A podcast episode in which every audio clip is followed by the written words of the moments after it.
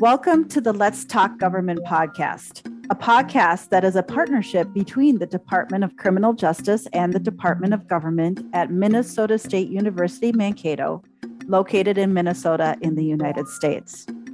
I am your host, Dr. Pat Nelson, the chairperson of the Department of Criminal Justice. I want to thank you for joining us as we explore different topics related to government. Some may be surprising and some may not. So please enjoy.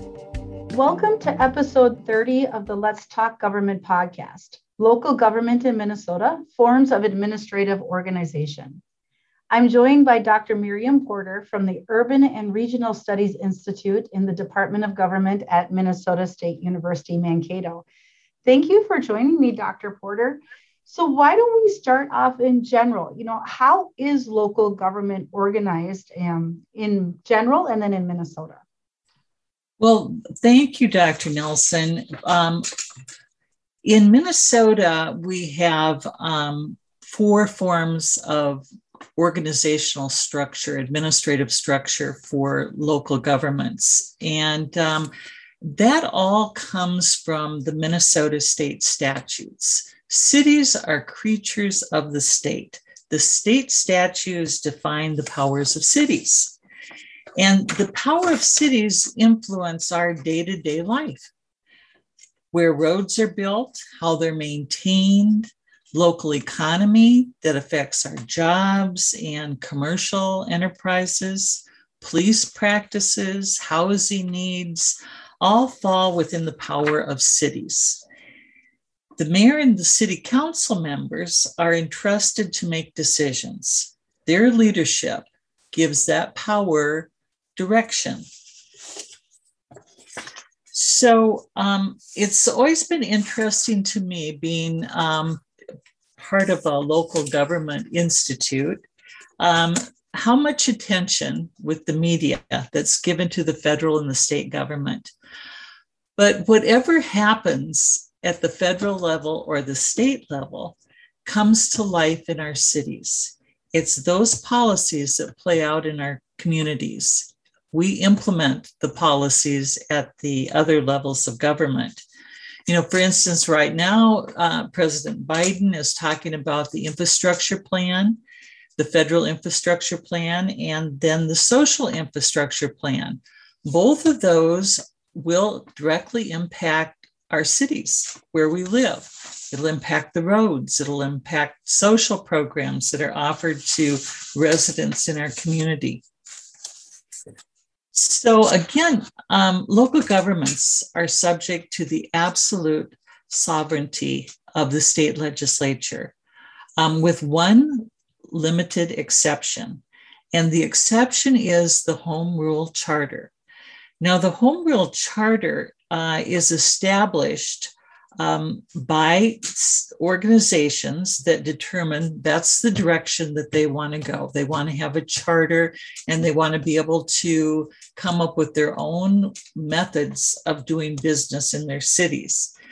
Um, but even with the charter, which um, is uh, reviewed and put forward by a charter commission, um, the charter has to be in harmony with the Minnesota Constitution and with the state statutes.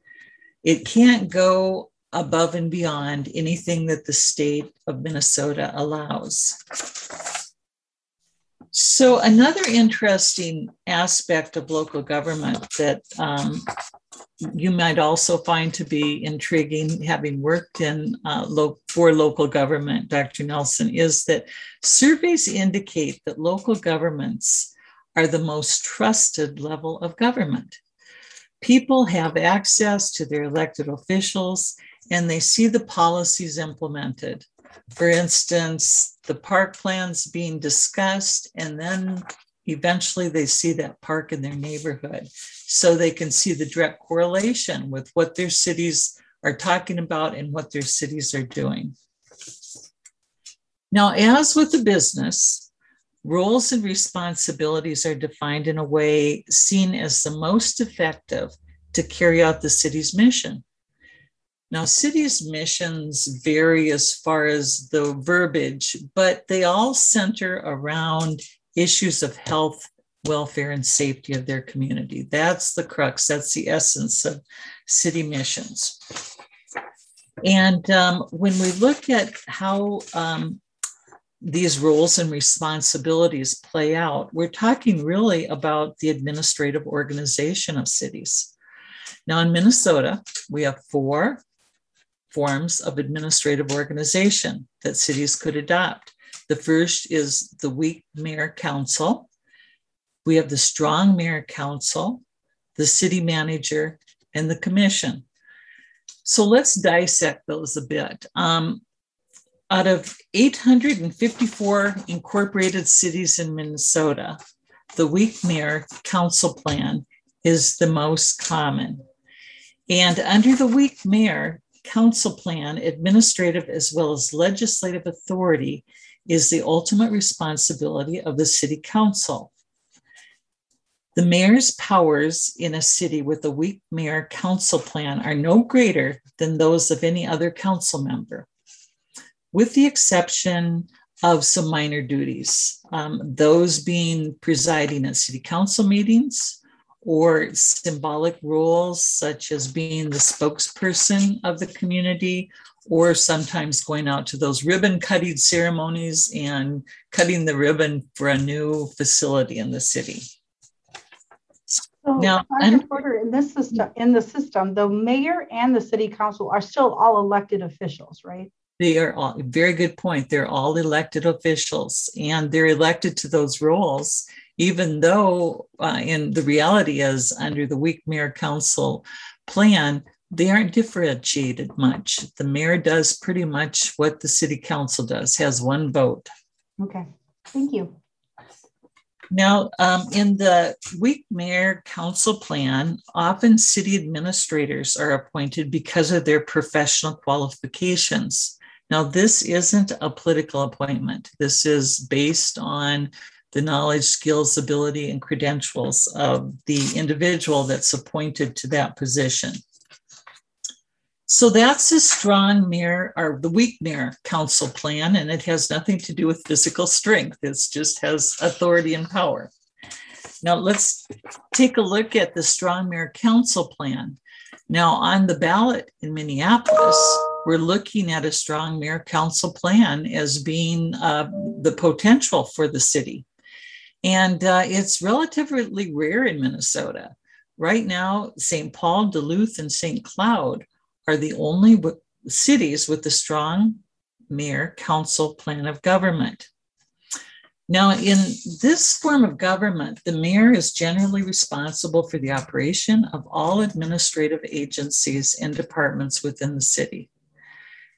Um, he or she can appoint remove department heads and other subordinate staff. Um, of course, it's subject to civil service provisions, but he has that or she has that authority. It's uh, not the same as being a council member. Actually, they don't have a vote. The mayor doesn't have a vote, but the mayor can veto whatever the council votes in of course, the council can come and override that, that um, vote. Um, and the mayor prepare, or the uh, weak mayor, or the strong mayor, excuse me, prepares and administers a budget that the council approves. Mm-hmm. So then the council's functions are to set policy, to be legislators. They pass budgets and bond issues and they review the mayoral and the administrative actions. So they do have some oversight about what the mayor does, but not any direct authority. Now, the third plan is the council manager form of um, government. And there are quite a number of cities in Minnesota with the council manager form of government. And under this plan, um, the administrative part of the city duties are all done by the city manager. The city manager is responsible for overseeing all the operations of the city. And um, with this, the city manager is appointed by the full city council by a majority vote of the city council and can be removed at any time that the city council deems appropriate. He or she is an at will employee. And um, with this appointment, in addition to the administrative duties that the um, city manager has, he or she also advises the city council on policy, um, sets up policy alternatives, may mm-hmm. make a recommendation to the city council. And then, whatever the city council decides, that person will implement the policy. So now, in, this, in this type of plan, Dr. Porter, the city manager can have a longer duration than the elected officials, right? A city manager could be a long-term employee. That is another really good point. Yes, we have city managers uh, like uh, the city manager of Mankato for uh, was previous to the one currently in the office was in his position for 27 years. So they have they again they'll serve at the pleasure of the city council. If it's not going well, or if the city council changes, they can replace the city manager. Okay. So at Minnesota State um, University, we have uh, a program in local government management. We train city managers and have a number in various communities, not only in Minnesota, but throughout the United States and currently in 10 different countries. So uh, city management is quite a um, up and coming, although it's been around since the 1920s. It's a profession that a lot of cities are giving, you know, a lot of credence to. That is just so amazing. Your guys' institute reaches that far. You're so involved in this. So, so what are some benefits of having a city manager instead of just having elected officials running a city? Well, it brings in the professional component. Um, not that a mayor and a city council aren't professional, but it they are political people and they need to be responsive to politics. And a city manager takes more of a neutral role in providing information, gathering information, and providing it. And everybody has equal access to having their information passed through to the city council. There's not going to be politics to stop that. So, that neutral role and a professionally trained person who understands uh, organizations, city organizations, city departments, and the needs of the, the local politicians is, uh, I think, the greatest benefit and why a lot of cities have, have gone to that form of government. That makes a lot of sense. Now, the last form of government is not even used in Minnesota anymore in whole, but it's on on the record. And uh, the cities like Minneapolis use it in part, and it's called the commission form of government. And under the commission form of government, elected uh, council members are responsible for particular departments, uh, in addition to legislative duties. And so the council member may be also a department head um, the mayor in the commission form of government has the same powers and duties as the council members. But that, while that is popular in some parts of the country more than others, and it has lost a lot of popularity, it is no longer um, a pure system. A commissioner form of government is no longer a pure system, but rather charter cities uh, take on part of that role. We'll use part of the commission role. So, with the commission system, I know it's not used in Minnesota. Would that be more effective in a smaller local government or larger, or is it kind of spread across the board in other states? Well, actually, we've seen commission more at the county level than at the city level historically. And it is um, uh, not, again, not so much in, it's not in Minnesota, but it, it has been more of an East Coast form of government. And that probably was an offspring of the town hall. And then they had their people elected to do certain jobs, take on certain departments, and it was just an offshoot. And that's where it remains, but still it's very rare. Um, to give you a breakdown, now this is in the 100 largest cities in the country. Uh, 47 have strong mayor uh, governments. 46 have council manager governments. Uh, six have hybrid, which is what Minneapolis currently has as a hybrid. and one has commission. So mm-hmm. in all of the United States, just one has adopted of cities have adopted the the uh, pure city commission form of government. Um, in the East Coast, again, you might find counties run more on the commission form of government. So, does Minnesota state statute allow cities to be a hybrid, or do they have to choose one category? Well, they're allowed to be a hybrid through their charter. So, cities that adopt a charter can really put into play whatever configuration that they want as long as it conforms with the state statutes. The charter gives them that leeway. So since you mentioned charter here, why don't can you explain a little bit about what a charter is? How would how would a city be formed, a city government be formed under charter? Well, first of all, you have a charter commission that is appointed, and the charter commission is generally appointed by elected officials.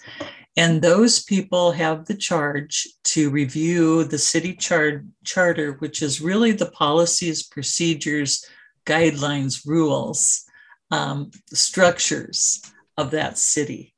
And uh, they can make recommendations based on the elected officials' um, uh, requests or public sentiment, but they um, really can formulate whatever the city sees is the best configuration to do city business. And charters are um, periodically reviewed. And in the case of Minneapolis, the Charter Commission reviewed the form of government, form of administration, and is making a recommendation to put on the ballot for a strong mayor form of government in the city of Minneapolis. So, why is it important that the people of the city get a chance to vote on a charter amendment? Why not just make an amendment and have the city council approve it? Well, we get into our representative government and our ability to have a say in things. Again, we you know we're talking about how um, cities affect our day-to-day life. We're able then to have a say on how our day to day life will be impacted by the configuration of uh, city business, how administration is evolving and unfolding. So that allows our us to have some input into all of that. Well, I imagine it also stops a politician from just changing the charter at whim to benefit them. It has to go to the people. Oh, that's an excellent point. Yes, it has to go through that charter commission process. So you mentioned that there were three cities right now that have the strong mayor council um, system in place, and those seem to be three of the four largest cities in Minnesota. Is there some benefit to having the strong mayor in a large city? Well, you know, that's another really interesting question. Um, if you look at St. Cloud, St. Cloud is not a particularly large city and it is more like a, a suburb. Um, Duluth, again, is more like a, you know, is a smaller, smaller city. Um, St. Paul is, I think, the second largest in, in um, Minnesota. But we have uh, Rochester, Bloomington, city manager forms of government. You know, if we look at that top 100 in population in the United States, now let's take Phoenix, for instance. Phoenix has 1.5 million people, and Phoenix has a city manager form of government. Then we have Minneapolis, who, uh, according to the 2019 census, had a little over 420,000 people, and that has the hybrid that kind of, and we'll talk a little bit more detail um, on the city of Minneapolis if you'd like to do that. So Minneapolis is a, a hybrid, and um, it's part commission, part executive committee. So um, in Minneapolis, we have um, a committee made up of the mayor and members of the 13 person city council um, that come together as a, an executive committee. And the executive committee pretty much runs the, um, excuse me, the executive committee pretty much runs the um, administrative aspect of the city and makes recommendations to the city council as a whole. So now, I'm and I just like to note I was a I was an employee of Minneapolis. So many times in the media right now, you will hear that department chairs then have 14 bosses with this executive committee, the mayor and the city council. So that's what you're talking about with the executive committee are, are those 14 people, right? Well, the executive committee actually isn't 14 people, but it is the mayor, the city council president, and up to three members of the city council. Oh. And the executive committee makes recommendations to the full city council. And that's when the 14, the, they call it the 14 boss problem comes into play. Um, because, but the executive committee is a, a smaller um, group, out, which is composed of the city council. Now, um, the city departments are overseen by the executive committee in Minneapolis.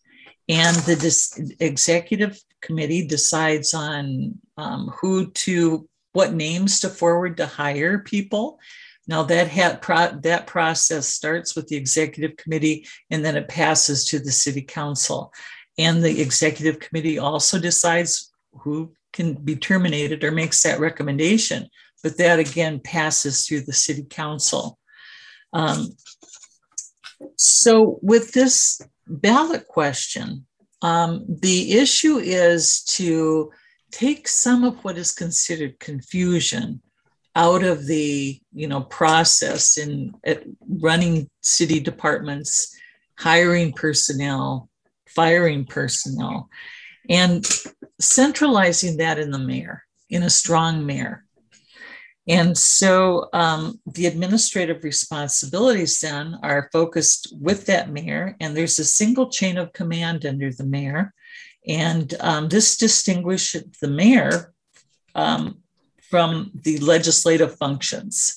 So the mayor is responsible for the administration of the um, city of Minneapolis, would be responsible for the city of Minneapolis and then the city council would be the people that are um, making policy and um, looking to legislate for the city of um, Minneapolis. But the mayor would be responsible totally for fire department, health department, community planning, economic development, emergency management, public works, all of those, and continue to be responsible for the planning or for the police department. Um, the council would remain the um, in charge of the, the purse, the money, the budget. The council would continue to be the body that passes the budget. The mayor would make the recommendation in this case. So, that's so important for oversight. You can't let just one person control the budget. You need to definitely have oversight by the city council on where the money is being spent. I think that's important. So. That is so important to have that input from the various perspectives. Mm-hmm. Now, opponents of the strong mayor form of government are saying that one problem with the administration being focused with the mayor is that when people the people that turn out to vote in Minneapolis tend to be more in the affluent community. And so they're the people that are electing the mayor. This is what the opponents are saying. And so the more concentration of power that is put in the mayor, the more concentration of power that's put in the wealthy neighborhoods of the community. They also feel that there's going to be less transparency with all of the power um, centered in that um, elected position. No, it is important to note, though, the mayor is elected citywide, but then the council people are voted on by wards or districts, depending on what city you're in. So you have less, you have more contact or connection with your council person than the mayor. So that might be some of the concern as well, is that the mayor has so much power. I mean, the entire city votes for him, which means the more affluent people would be choosing who's running the city. So that's a good thought. point. That is another good point. Now, it's interesting, Dr. Nelson. I was having uh, dinner uh, this past weekend with a couple of people from the city of Minneapolis who are very much engaged in what's going on in the city. And we talked about the, the um, ballot question and we talked about then forms of government.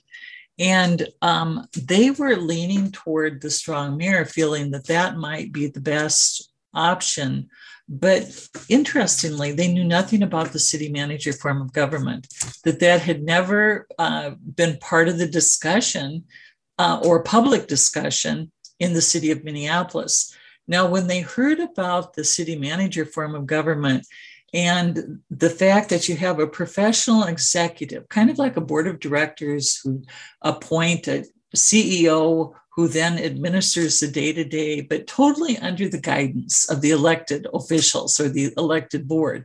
Um, they liked that concept, but they said it was never framed as a question for us on the ballot, that only the strong mayor form of government. Um, but it's interesting to me that um, the city manager form of government would have addressed a lot of the issues of um, uh, control in the mayors with an elected official and transparency and um, uh, the ability of uh, all the council members to consider and address issues that are facing the community you know have that brought to them as a body as a whole. But they are the ones that direct the policy. They don't implement the policy so uh, they oversee the implementation, but you have a professional uh, taking on that role. Um, but that didn't come up with the city of Minneapolis. So that's interesting how that all came about. It didn't. is really interesting because it would actually address some concerns and some missteps that have happened in Minneapolis, especially when you have a newly elected official in who's still trying to get up to speed and then an event occurs and they have no reference. Where if you had a professional city manager that could be in the mayor's ear or the city council person's ear saying, Here, this is how we do this and why, so that you can tell your constituents instead of saying, Yeah, it was on page 85 of the manual we handed you. I know you haven't had a chance to read that yet. So you know, there might be some consistency there, right? That's a real life situation you were describing there um, for the mayor of Minneapolis coming on new and having um, series of crises to deal with. Mm-hmm. Right. So, um, of course, you know that's my field, so I'm uh, an advocate and proponent of it. But you know, given what I've heard about the city of Minneapolis and their problems, that would have been something I would have suggested that they consider, would have been, you know, to take a look at the city manager form of government and how well it has worked in very large cities like San Antonio, Texas, and again in um, um, Phoenix, Arizona, cities much, you know, three times larger than Minneapolis. Well, and that professionalism would be so important because you don't have to have any credentials to get elected. You can be elected as a city council person with no understanding of local governance or public administration. So, having a professional that could help navigate that or interpret would be really important. And they just don't have that without a city manager. And you know, that is so true. That's not to say that a mayor or city council can't have education in the field and be knowledgeable, but a person that that is their role. That's their you know appointed role. And the city council has all of the power as a body that it always has to be a majority of council members directing the city manager. The city manager can't act on one or two city council members nor can he or she meet with um, one or two city council media, uh, members. They have to have open meetings so it becomes a much more transparent process when you have a city manager involved. So I know we've talked about Minneapolis quite a bit. Uh, what do you see for our smaller cities? I know you've done a lot of work with area uh, cities in southwestern Minnesota and the Minneapolis St. Paul suburbs. What kind of government do they kind of take on?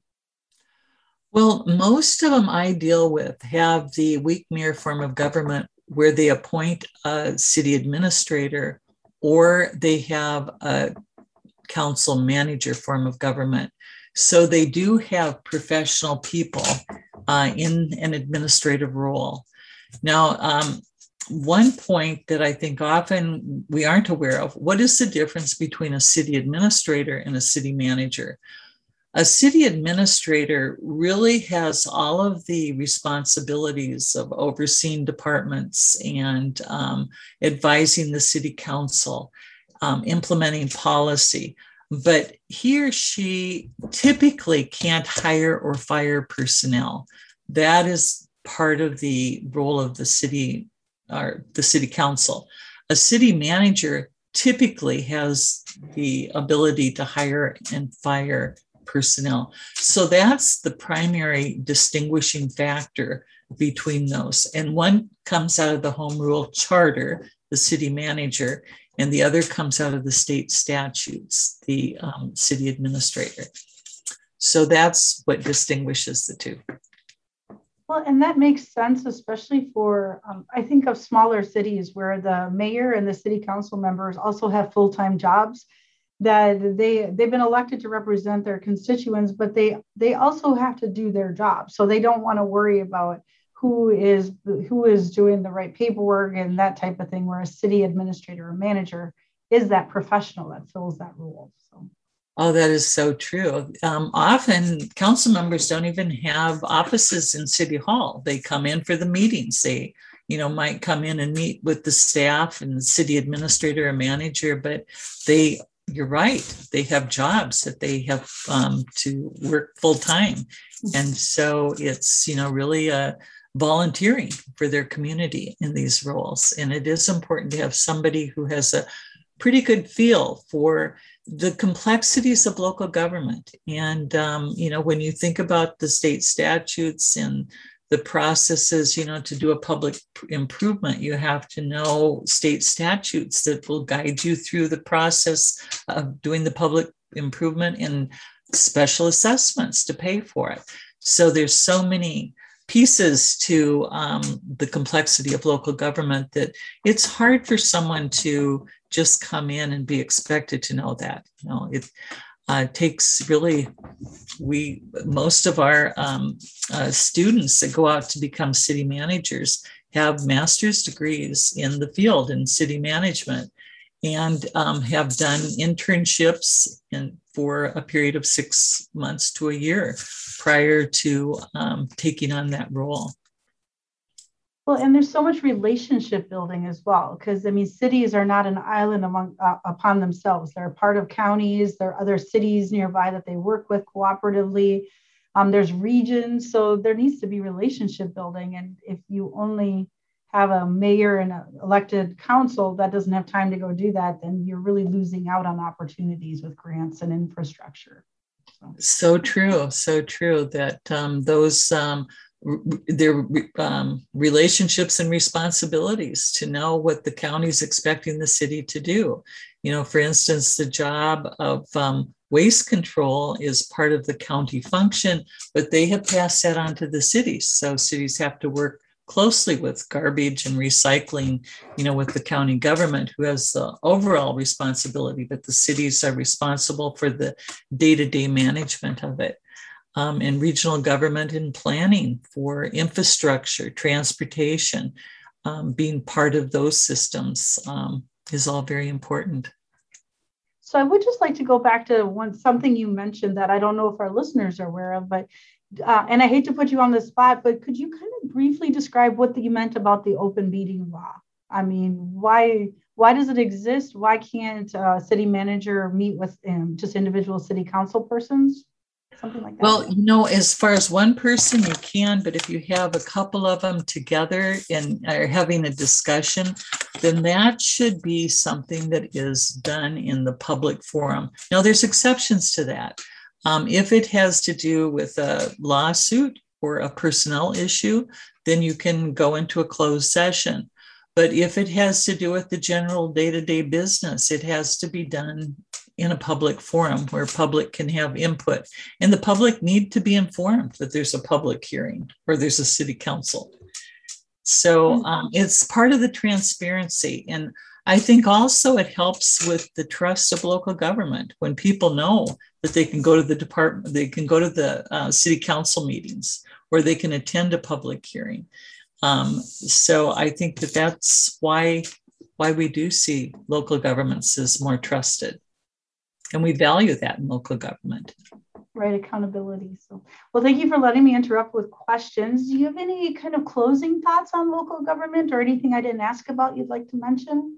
Well, it's um, pr- the most um, dynamic aspect of our, our government because it's really where the action is. And uh, it's really fascinating. And I always hope that people become involved with their local governments. There's so many opportunities in the way of volunteerism, serving on commissions, serving as an elected official. And uh, you become part of the community and, and um, grow with it so I, I, hope that knowing a little bit more about um, how communities are structured might uh, be uh, something that will entice people to uh, become part of it.